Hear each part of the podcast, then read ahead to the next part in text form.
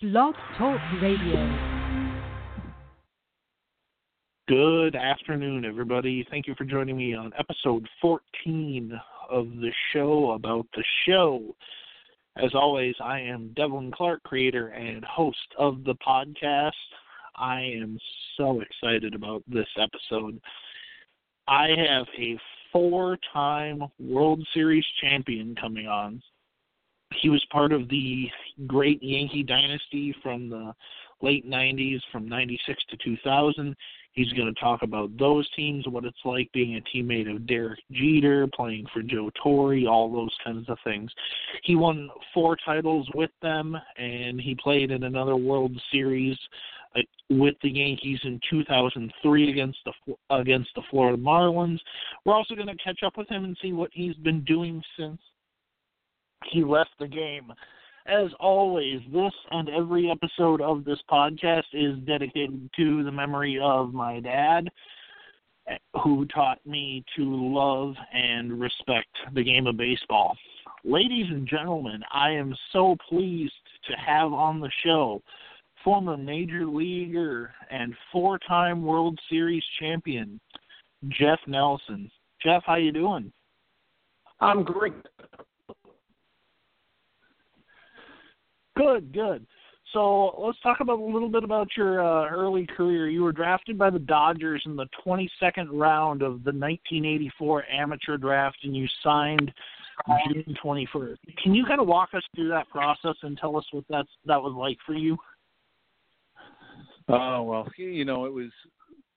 I didn't know too much about the draft. You know, you always wanted as a little kid, you always wanted to a player when you were young, and you know, it was just one of those things that when I was in high school, I didn't think that, you know, you know, you just say, okay, I'm going to go to college, and that's the whole idea. Try to get a scholarship to college. Try to go play baseball at a higher level than after high school.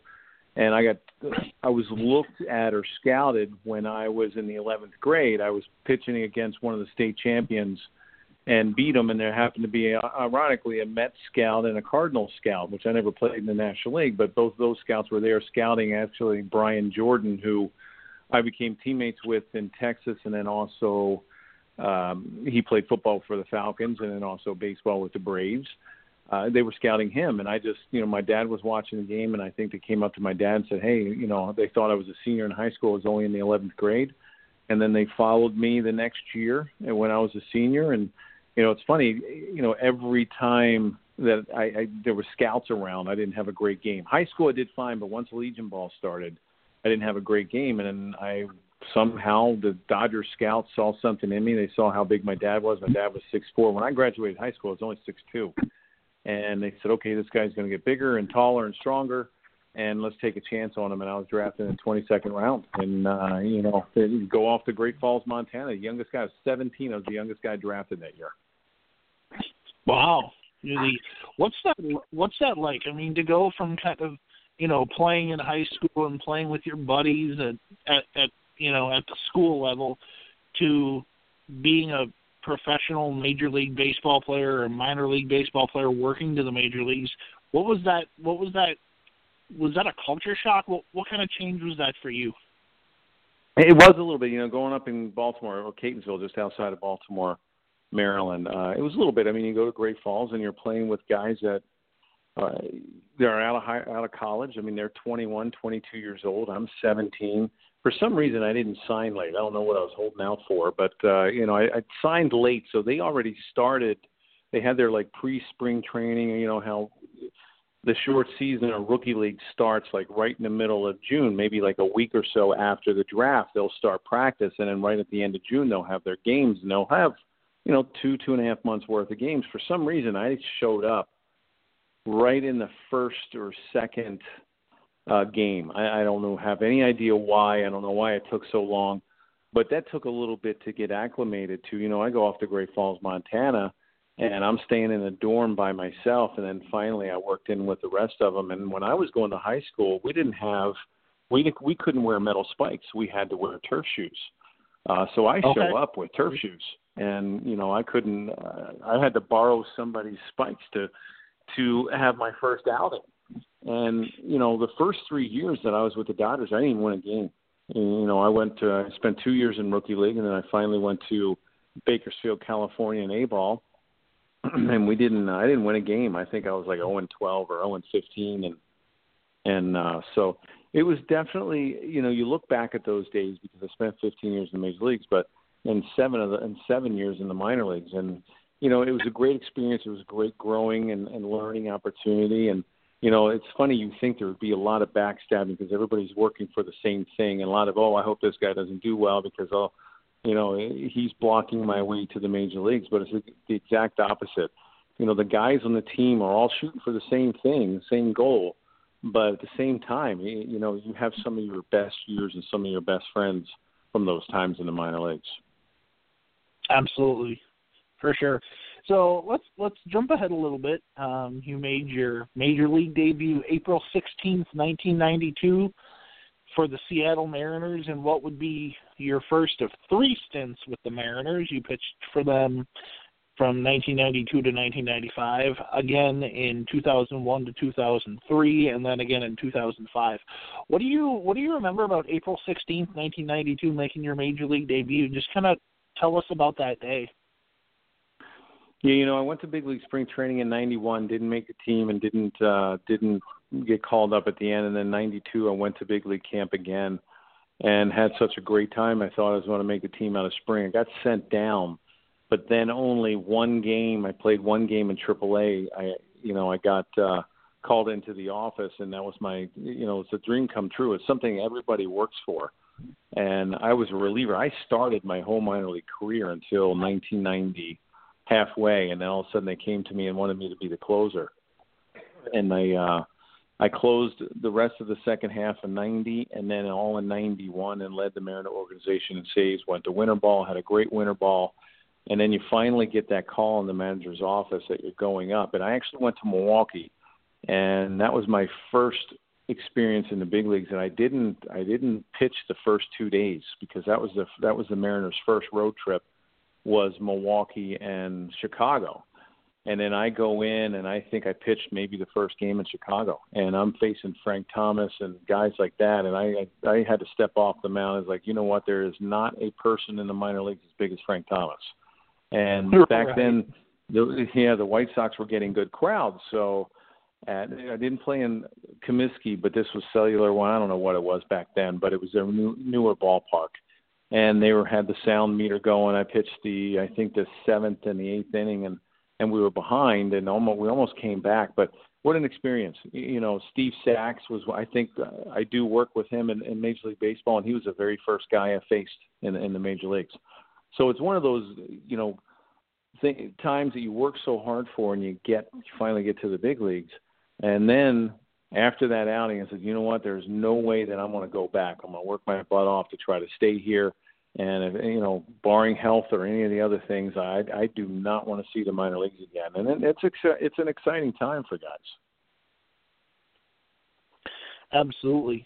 So you you ended up pitching three years with the Seattle Mariners, 92, 93, or through 95 one of uh, one of the most popular players, obviously during that time period, was uh, was the kid. Can you talk about day in and day out, kind of what you saw from Griffey, and then did you know right away he he was going to be, you know, the level of maybe not a Hall of Famer, but an all-time great?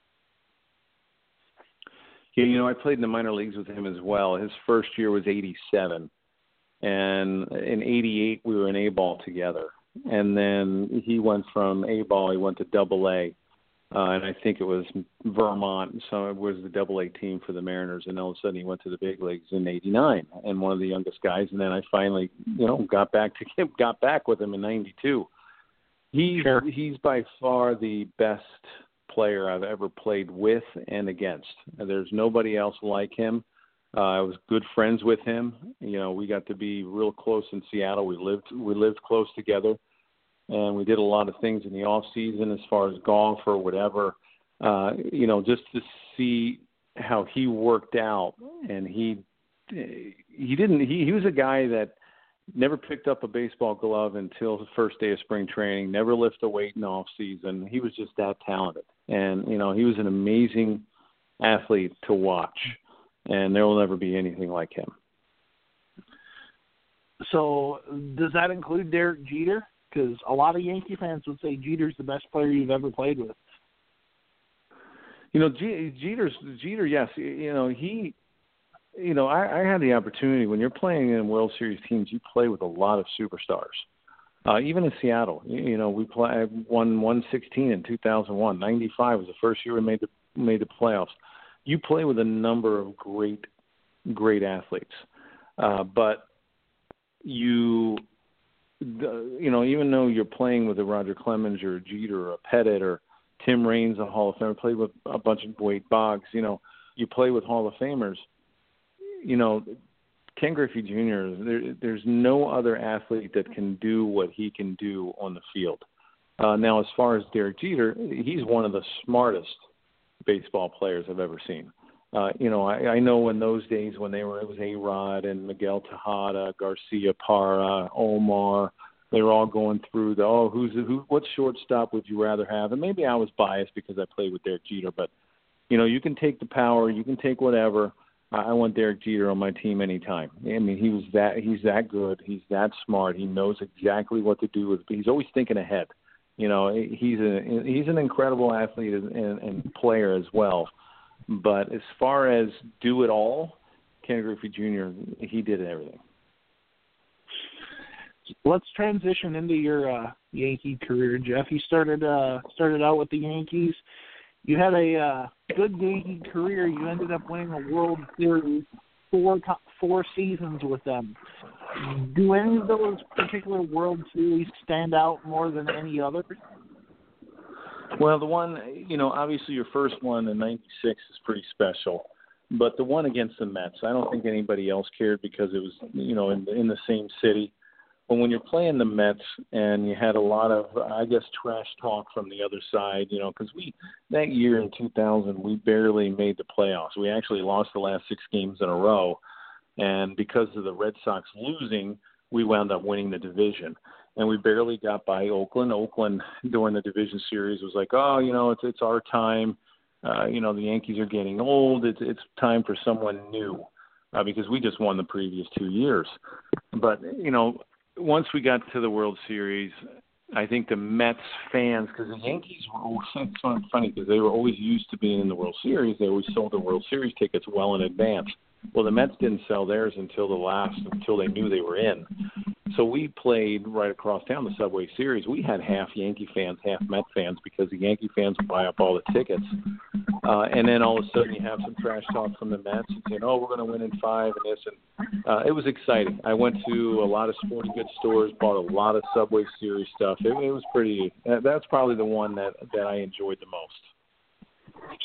What you know, you obviously you won four World Series. A lot of those. That's a lot of a lot of games to play. Um, you know, in the World Series.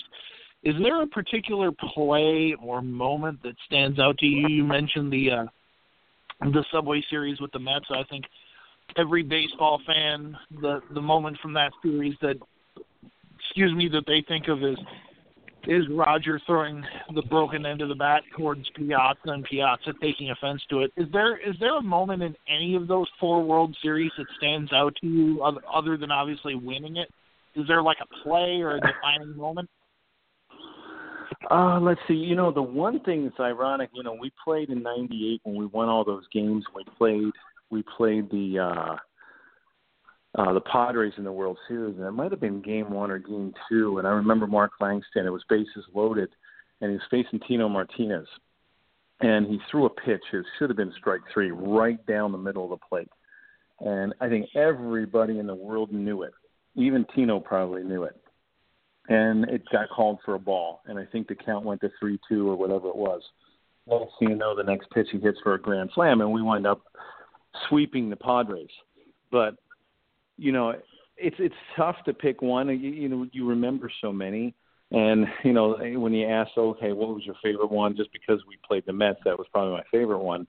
But every time was great, and I don't know if there's a moment uh, during a World Series or or a play that I can remember that you know it's too hard, I think, to pick one.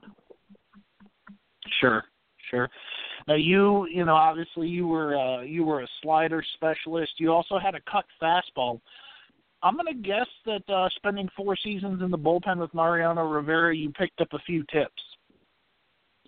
Yeah, a little bit. I think the the one that you really pick up is how he handled himself after a tough outing, which wasn't very many.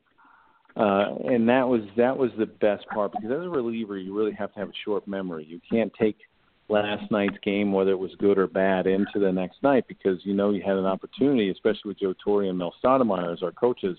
I had an opportunity to be in the game uh, every every day if, if possible. Uh, you know, I threw a sinker. I was left three quarter, and I, I tried throwing a cut fastball. It didn't work out. Nothing's going to be as good as Mariano Rivera's fastball. But I threw a slider. I threw pretty hard, 92 to 94, 95 miles an hour. Uh, but I think the one thing you learned from Mariano is just how he carried himself and how he didn't let, if he did struggle the night before, that carry into the next day. Because you have to win that next day. You can't have anything or any kind of problems or any kind of, oh, I wish I would have thrown this pitch or second guess yourself. And next thing you know, you bring it into the next day you wind up you wind up giving it up then and getting that loss as well. And then you're not going to be the closer. You're not going to be a setup man very long. Just like with any player, you know, you, the most successful guys are the ones that can forget about the next day or the last day or the last game and just forget about that. Take that in and have a fresh start for that next game or the, that game that night. And and you you you know you see a lot of Hall of Famers that way. In and you had a lot of postseason su- success, so you you know you obviously did have a short memory um, when it came to not carrying over bad outings or bad innings from game to game or season to season. 55 postseason career games, 54 and a third innings pitched, 2.65 ERA, 62 strikeouts. What was your was your mindset going in there? Just get us out of the inning, or did you have Joe Torre tell you something, you know, when you went into the game, or was it just, hey, you know, trust your stuff, talk, you know, talk to Jorge, and uh, you know, get us out of the innings? Well, I was always a guy that wanted to be in a pressure situations. I never wanted to just be, you know, I was never just satisfied being on a big league roster and being a member of the team. Sure. I, I wanted to be in the thick of things all the time uh, you know, when I even when the inning ended and I knew that was uh, that was my night, I got my three outs. I would always go past Joe Torre or whether it was Lou Piniella and say, "Hey, I'm good for the next game, next day," because I always wanted to be in there. And same with the playoffs. You, you know, once you get in the playoffs in the World Series, is what everybody works for and and hope to hopes to get. Uh, I don't want to sit and watch. You know, it's easier. You know, for me, it was always easier to pitch in it than sit there and watch because you didn't have any control. At least when I was on the mound, I had some control and being in New York, playing at Old Yankee Stadium when Mr. Steinbrenner was still around, you didn't want, you know, I didn't want to read my name in the paper or even see my name in the paper for any kind of negative, uh, negative things. I wanted something positive to happen. So I used that, I guess, as far as a little psychological edge, saying, you know what, I'm not going to give up this game. I'm going to go out. I'm going to get out of this jam, and I can't wait to get back in. I'm going to do everything I can do to help our team win. And for the majority of the time, uh, you know, I did that. And you know, I was always uh, I was always the guy that loved the pressure situations. You, you know, I wanted to be in when there was bases loaded and Frank Thomas was up.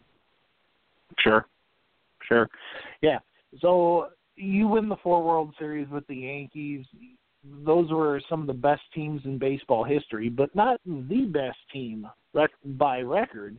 That would happen your your first year after being a Yankee, 2001 with Seattle. Coincidentally enough, you were also an All Star that season. You and Arthur Rhodes formed just a devastating lefty righty combination. You uh, you're the all time leader in games pitched for the Mariners with 383. Now, you know, what do you remember about being an All Star in 2001? Well, back you know back then it was one of those. It, I don't know that year was Mike Stanton, Paul Quantrill, and myself, and we were maybe the first three setup guys that ever made the All Star team uh, back then. I don't know if there was anybody else before us, but usually it was just closers and starters. Uh, so to make it as a middle guy it, it was or a setup guy, that has to be one of the greatest accomplishments I ha- I've ever I've ever been a part of. I actually thought I was going to make the team in 2000. I really had a good first half, and I thought that possibly uh, Joe Torre was our manager, that maybe he would take me. It didn't happen. Uh, it happened the next year when I was in Seattle, and it just so happened the All Star game was in Seattle. Uh, but you know what? What a great opportunity when you're you're competing against these guys all year and trying to get these hitters out, and for one day or at least two days, you uh, you were teammates with some of the greatest players in the game. And you know, it didn't mean anything then, but I think more of a pride thing. You wanted to win it for your league. Uh, I remember Joe Torre coming to Stanton, Paul Quantrill, myself, and say, "Hey, we're going to split the three of you between for two innings." Uh, so Quantrill wound up going getting in trouble, and Stanton had to get him out of his jam, and I wound up pitching, I think, the seventh inning, and I wound up and I pitched, you know, all three outs. And to pitch in front of your home crowd, we had eight eight guys, including uh, not including our manager Joe, uh, Lou Piniella. Then, so we had eight guys that were on the All Star team out there in Seattle because we had so, we had the best team in, in baseball right there, at that point. Uh, but what a great experience! And I didn't, you know, I didn't care about making another one. Uh, you know, I made one. I made it in my home city, uh, and to experience that just one time uh, was all I needed. Well, you know, your 2001 season, your being an All Star was definitely, definitely well deserved. In your 2001 All Star season, you had an opponent's bat. You held opponents to a, an opposing batting average of 136 and a slugging percentage of 199.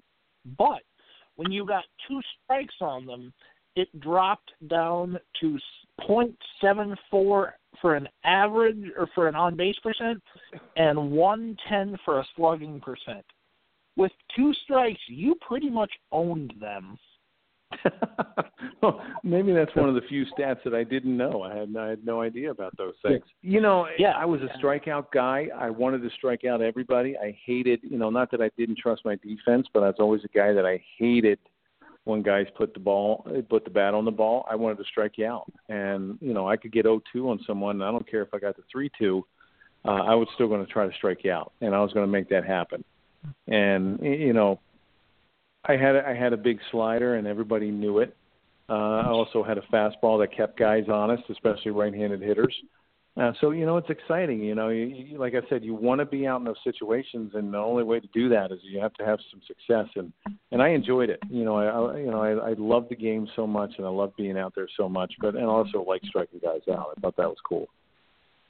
Absolutely, absolutely.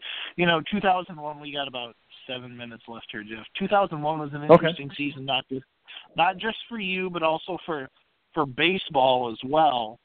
Um, you know, you talked about being, you know, coming. This is your first season with the Mariners, and you're an All Star, and it's in your home park and everything. Um, that World Series in in 2001. Can you kind of talk about what that meant, being, you know, being a former New Yorker? What did that mean to, you know, have the Yankees in the World Series that year? Well, well, I wasn't too happy because you know we were with the Seattle and they wound up beating us in ALCS, and that just happened. I mean, that was the year of 9/11. Uh, you know, you'll never forget where you were and what how that was and how that came about. And when we were playing the Yankees in the ALCS, we went down to Ground Zero, and you know, being a Yankee the previous five years, I, I knew a lot of people and knew a lot of the policemen and fire departments, so that was pretty special seeing them.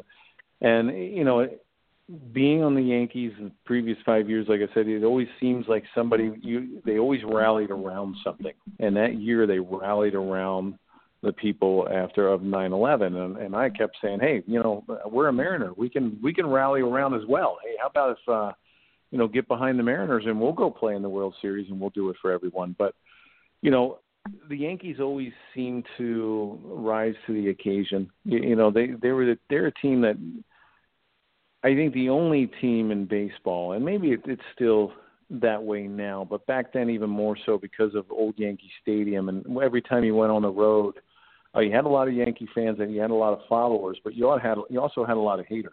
So you were in you were in some, I guess, stressful places or. uh uh, you know the the things that the Yankees went through was not like any other team. You know the pressures of winning and everything else was always greater than anywhere else.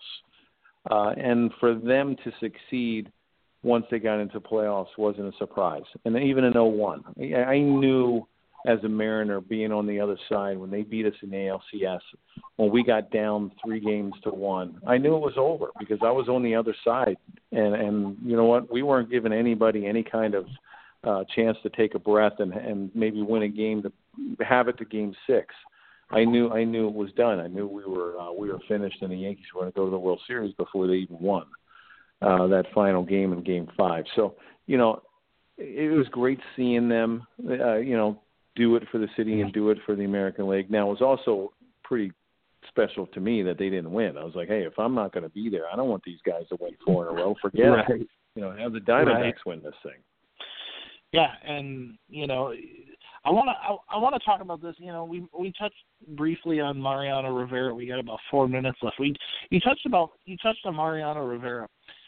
So you guys get eliminated. The Yankees played the D-backs in the World Series and Mariano Rivera is, uh, you know, obviously everybody's well aware of his postseason credentials. In fact, there have 12 men have walked on the surface of the moon, and only 11 men have scored in the off in the in the playoffs against Mariano Rivera. Yeah. One of those guys was Jay Bell. Um, were you surprised by seeing Mariano Rivera lose that World Series game because I mean at that time he was automatic. You you yeah. bring Mo in the game's over. Were you you know as kind of a former teammate were you surprised to see him him lose that game and that series? I mean yeah, he didn't lose the series but that game.